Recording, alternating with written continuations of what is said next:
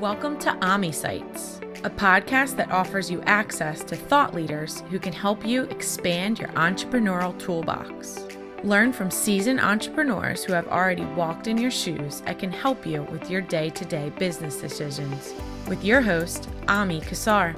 Ami is the founder and CEO of Multifunding, an advisory company that helps you grow and stay in control of your business. Hello and welcome. My name is Ami Kassar, founder and CEO of Multifunding. Since 2010, Multifunding has been helping entrepreneurs find the best loan alternatives to grow and stay in control of their businesses. Joining us today is Dr. Troy Hall. Dr. Troy is an award winning culture strategist, radio show host, speaker, author, and talent retention expert. Our main topics today will focus on tips to keep employees in today's crazy world. Welcome, Dr. Troy. Hey, thank you, Ami. It's good to be here. Dr. Troy, tell me everything. Oh my gosh. I don't even know where to begin if I were to tell you ever. How far back do you want me to go on that one stormy, rainy night? Back? No, you don't want to go that far back. Dr. Troy, tell me what you love to do. Well, I really enjoy the time I get to spend with my wife when we travel. So okay. I love being able to go to new places, see people, experience architecture, culture, foods, um, all sorts of things. So it's really been uh, pretty much our hobby. I, I don't have much of a hobby other than traveling. Awesome. What's your favorite place you've ever gone with your wife? You know, it's interesting that you asked me that because I had this conversation this past weekend. Someone asked me the very same thing, and I said, okay, so I have a place that I, was one of my first um, real excursions that we went to, and we went to the Bavarian Alps and it was a little town in Bavarian Germany called Garmisch-Partenkirchen. And it was just the perfect sort of environment. We got there a little later in the day. We got to our Gasthof. Um, and when we um, woke up the next day, we could hear uh, the church bells ringing. Uh, we could hear some music playing in the square. We opened up our uh, wooden uh, shutters on the windows, and right in front of us were the Alps. And it was just a beautiful experience. We went down into the um, into the town. We found a tavern. Uh, later that day, we went there and um, it was you know they, they had the, the beer and we were you know doing our yo ho ho back and forth and everyone was sitting in a community table there was accordion playing there was uh, lederhosen the dancing the slap dancing I mean, it was just like that perfect textbook example of what an experience would be like. And uh, we met people who were running the hotel who lived in the States. And so we had this great conversation with them. They invited us to spend a little personal time with them at their personal retreat. We were able to do that. Oh my gosh, it was just fantastic. And so my wife and I vowed after going to that event, we would never go back to Garmisch-Partenkirchen because we never wanted to ruin the experience that we hold so tight. Awesome. So, Dr. Troy, that sounds like a great, wonderful adventures. Tell me about the adventure of your professional life. Well, that has had many twists and turns, and maybe you would consider it to be an experience of traveling as well. But uh, for the most part, uh, my career has always been about working with leaders and developing people. So today, I run a consulting and executive coaching uh, business that guides leaders to retaining their top talent. Uh, we do so by helping them infuse cohesion into their culture so that they can create these safe workspaces where people have a sense of belonging, are valued, and they share a mutual commitment. And so, in addition to spending over 28 years in the C suite, uh, over 45 years uh, working somewhere in the financial services uh, industry. I've been able to leverage all that now into my own practice, and it's been a great experience. And I, I deal with clients not only here locally uh, in the local marketplace where I live in Charleston, South Carolina, but also throughout the world. So I've got clients in a number of locations. What's the trick to your trade? Are there some tricks or some wisdom that you can share with our listeners about how to build that cohesive culture that makes people stay? Well, first of all, I think just going back to the definition to make sure we know that when we infuse cohesion into a culture, you're creating belonging, value, and shared mutual commitment. And the belonging aspect requires you to have something that we refer to as inclusion. So that's what cements it. And the real opportunity is for the relationship that's created. Still, the number one reason today that people leave an organization is because of the disconnect with their supervisor. People tend to quit people as opposed to quitting organizations. And it's that lack of relationship. And some of that was validated uh, most recently. So, MIT Sloan Survey, uh, three researchers reviewed 34 million online profiles from individuals who quit their jobs through 2021 in the first quarter of 22. And they looked and found the reason that people leave. Now, I already told you the number one reason that people leave, but I will tell you that most organizations think that people leave for money. But on, on a score of one to 20, money was number 16. And what people are looking for not only is that relationship they have with their supervisor to be included. So that means not only is it just a good relationship, do I get along? It's not about palling around together. It is about will you take my information seriously? Will you include me in things that are going on? Will you communicate to me? Will you allow me to be a part of it more so than just expecting me to belong because we make an agreement that you'll pay me every week or every two weeks or once a month or twice a month, but that I can actually contribute? Because when I do contribute, then I have value. I then know that my work is meaningful and purposeful. And then when you ask me to participate in shared mutual commitments, I'm looking to see has the organization committed to the individual first and then to the company? And that sort of all of that relationship really makes a huge difference because what I think we've come to understand when it, when we think about culture today is that culture is built in how you treat people, not the treats you give them. I like that phrase. Thanks. What size companies does this apply to, Dr. Troy? So is this applicable to a three person company, a 10 person company, a 100 person, 1,000, 100,000, a million? What's, what's the cutoff? When does it matter? So the principles behind cohesion are applicable to every industry, every number of people. Some will require more effort the more employees you have, the more effort that you will need to put in place, the larger the project would be because the larger the culture is, and therefore you have to have touch points. The most important thing is to understand the leader mindset. Does the leader have the mindset to be teachable? Does the leader have the mindset to say, I will focus on others first and then self? If that leader has that concept, which we fall, which falls under the definition of a transformative leader, then the organization can move where they want to take their culture and they can up it to another level. And it's all about infusing cohesion into the culture. So you take whatever you're currently doing. If you have a culture of joy, of innovation, of strategy, you have a um, sales or service, whatever the culture definition is you have, the idea is to infuse cohesion in it because that's what sticks and keeps people together. It's all about talent retention. So it's about retaining the talent. And the, the number one reason or the number one way that organizations can actually retain that talent is to make sure that people not only feel like there's a place for them, but that they're included in that place, that they have value, not just beyond that they are respected or trusted, but that the work they're doing is meaningful and they understand how their work interacts and that they work with individuals who think more about others than themselves. And those three principles are the underlying principles for any organization. And then there are certain tips or techniques, things that you can do that will strengthen the relationship within the organization. So I don't go in and tear down a culture. We build a culture up and we try to figure out where are you missing in some of those areas of belonging, value, and shared mutual commitment? And how can you make that work within your organization? Are you doing mentoring programs? Do you have organizational internships? Um, you know, do you have think tanks? Uh, do you think beyond the scope of, of what would be traditionally the job? Do you allow people to challenge the status quo? All of those things are going to be very important to how people will relate to the work that they have. And, and some of this also falls true with work from Simon Sinek. He says that, you know, when an individual is fulfilled in their job, they will love it. Well, what we've come to understand that that fulfillment of that job is I'm doing the work that I think I want to do and the work that I enjoy doing. And then researchers have found that if you love your job, you actually say, Look, I love where I work, I love my job. 87% of people who say that are willing to stay. Now it's up to leadership to keep them there.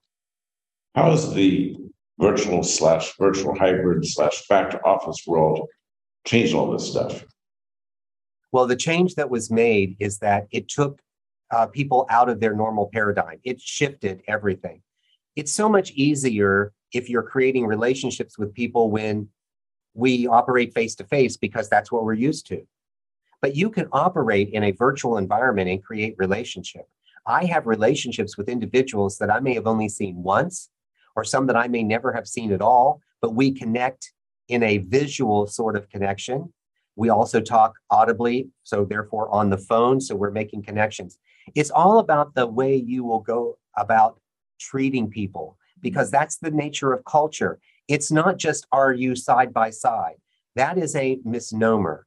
Um, organizations are doing what we call remote work, and they've done it for years. I have a client that has individual businesses set up in multiple states throughout the US. Well, they're not all under the same roof, but yet they have a very strong culture. I have an individual that I've worked with in Texas who has their entire company is all virtual. Nobody ever comes into an office space, but they have a very strong culture. And the reason they do is because leadership said, oh, we have to connect with people. We have to make sure that we are connected, that we are, are doing things that make sense, that we are spending time with individuals, and they have to figure out different and new ways to do it. It is, of course, challenging to do, but it's not impossible. Is it fair to say that if a company is virtual, you have to work harder on culture? I think that you have to work hard in culture anyway whether you're in person or whether you're remote. You have to put effort into it. What's happened through the remote environment is we really don't have enough technology that allows for that instantaneous connection. What we need is technology that will allow us to supplement for those hallway conversations that we might normally have. So we sometimes have to clunk it up a little bit. So, to give your listeners an example, so, one of the suggestions we have is when teammates are working remotely. And by the way, I want to clarify this. When I talk about remote, I don't mean working from home. I mean, expand your thinking to remote work is anywhere where you are doing business and you are doing activities for an organization and you're not in a central headquarter. That's remote work. So think about it from that perspective. When I'm in the car and I'm on the phone, I'm doing work, I'm remote, I'm not at home. So I think that working from home has gotten a bad rap of the way people think about it. So I expand the thinking and say, we have to think about it from remote work and that I'm doing something different in a different place in a different location. So one of the suggestions that we offer to individuals when they're working remotely is to say, go ahead and set up a Zoom meeting, set it up for an hour, have your screen on, see the other person, you're both working and you don't have to say a word. But the sense that you are together may satisfy something in your brain, may satisfy something in your need to connect. And maybe you do on occasion have an idea that comes to mind and you want to yell that idea over. No different than if you were sitting in a cubicle and you would be doing your work and you get an idea, you stand up and you'd lean over the cubicle, you'd get up, you'd go around the cubicle, you'd wheel your chair around, whatever you would do, but you would then make that connection because that individual was there. So even though it's a little clunky, it is one of the suggestions that I offer to organizations who are challenged to figure out how to make it work. That's interesting. I won't name the name of the company, but my son just graduated from college and took a his first job, you know, post internships or whatever at a prominent international consulting company. Nice. Maybe all the training was virtual, although it doesn't have to be anymore, but they figured out they can do it virtually and save them money. Yes. And in 13 or 14 weeks, I don't quite lost track of it, that he's been there. There hasn't been one opportunity for physical interaction. They've not made one effort to bring the local office together with the kids or the new hires or anything, or set them up with any in person interaction whatsoever. Well, you can have the personal interaction like we're having today. It's a matter of the effort that you put into it and do you make that happen? And then how many touch points does the individual leader have with an individual who's working remote? The requirement is that you need to do a few more touch points with an individual who's working remote versus the individual who's working in an office. But on the same thing, I want to mention that I've had a number of individuals tell me that their organizations have asked them to come back to work because they really believe that everybody being in the office would work. Well, they've also implemented a flex schedule where individuals can choose which days to come in, which days to be out, or they rotate them and they do it. And I have an individual who says, I don't understand. I'm required to come in on Wednesday of every week. There's nobody in the office but me. And so, what is the point of having this? Because you see, we get wrapped up into rules, we get wrapped up into not being able to think beyond the box itself.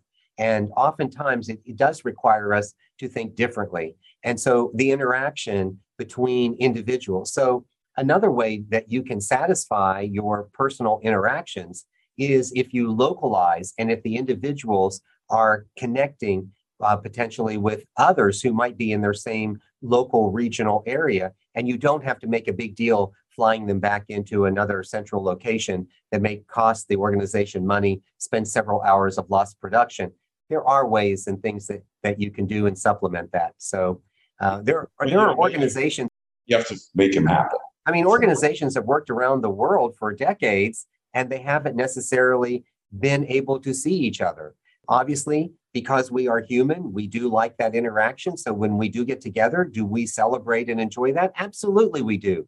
But it doesn't restrict the opportunity for there to be that relationship. And I want to go further to say, I am not suggesting that every company abandon their concept of having people together. What I'm suggesting is that there is a way for it to coexist. And what the data tells us is that we will be smarter as leaders of an organization to figure it out now than to wait and figure it out later. And one of the things that is happening, this is truly a labor market. This is an employee market. And instead of letting employees drive what happens in an organization, leaders should be driving what happens in an organization that meets the needs of the individual and and that's why we saw that what we refer to sometimes as that great resignation with all those individuals leaving because organizations weren't figuring out a way to respond. But what I tell you is it wasn't the great resignation. People did not just quit. They didn't go sit on their couch and eat potato chips and stream their favorite videos. What they did was they recalibrated. So I call it the great recalibration because they figured out a different way to do work they figured out where they wanted to do work and who they wanted to do work with. And all of that changed as a result of uh, the pandemic. And so, and the data continues to support that we're seeing on neighborhood of somewhere between 25 and 35% of the jobs that were that were forced home during the pandemic are now considered to be a remote job. And organizations are opening up the doors. They are thinking more about remote work. But one of the cautionary uh, tales that I work with organizations is to make sure you have a strong supervisory training program for those organizations that offer remote work so that the supervisor is better prepared for what that would look like, what tools are available to them, and how they may need to do some different kind of interactions than they would if the person was face to face. Awesome that's a trade that I can see because we're currently talking about video. That this will ultimately be on audio. Lots of books behind you that I'm assuming you've written. What's your favorite book you've written? Tell us a little bit about it. Well, so I have two, so I'm going to have to share the spotlight with two. The one that my business practice is based on, which I've spent a lot of time talking about, is called Cohesion Culture Proven Principles to Retain Your Top Talent. When I wrote that particular book in 2019, there was very little um, literature that was available for uh, individuals to think about retaining talent. Uh, that book ended up being a best-selling title. Uh, it did very well. Still, three years later, there aren't very many books around talent retention, and that's why if you look up cohesion culture and do a Google search, you'll see that you'll you'll get a lot of information about me. But I have to say that probably my favorite book is the one I wrote about my mom, and it's called Fanny Rules A Mother's Leadership Lessons That Never Grow Old. Fanny was my mom's nickname. And I wrote this book uh, to pay tribute to my mother's leadership lessons uh, that she provided to me as a young boy and through my adult life. And it's also a way for people to see who I am as a leader. So you get the chance to see inside. You get to know who is this Dr. Troy? What is he all about? Where did he come from? Uh, the, the book does an opportunity to do that. Uh, later in life, my mom was stricken with dementia. And so the book itself, my proceeds of the book benefit the Alzheimer's Association. And that book was also a bestseller. It was number one in business and professional humor. And we've been able to donate um, over $25,000 to the Alzheimer's research. Good for you. Thank Dr. Troy, if our listeners want to learn more about you or chat with you or learn about your practice, or you might be able to help them, where do they go to find out? Well, the easiest thing is to connect with me on social media, and that is Dr. Troy Hall. So you can find me on Facebook, on LinkedIn, Instagram, Twitter, Dr. Troy Hall. And if that doesn't work for you, you can go to the website. It's not any more complicated. It's drtroyhall.com. And on the top right, there's a connect button or a schedule button. And therefore, you can then reach out to me and I'll reach back out to you. Awesome. Thank you so much. It's been a great, interesting conversation. I appreciate you the time. Thank you for everything you do to help businesses and entrepreneurs around the country and the world. And God bless. Well, thank you very much. It's great for me to be here. And I'll just remind the listeners one more thing for, for leaders, and that is you don't have to know everything. You just need to be teachable. Love it. Thank you very much. Appreciate you. You're welcome. Take care. Thanks for joining us today on AMI Sites with your host, Ami Kassar, the foremost SBA thought leader. Make sure you visit us at multifunding.com where you can meet our advisory team and learn more about how we help entrepreneurs fund their future.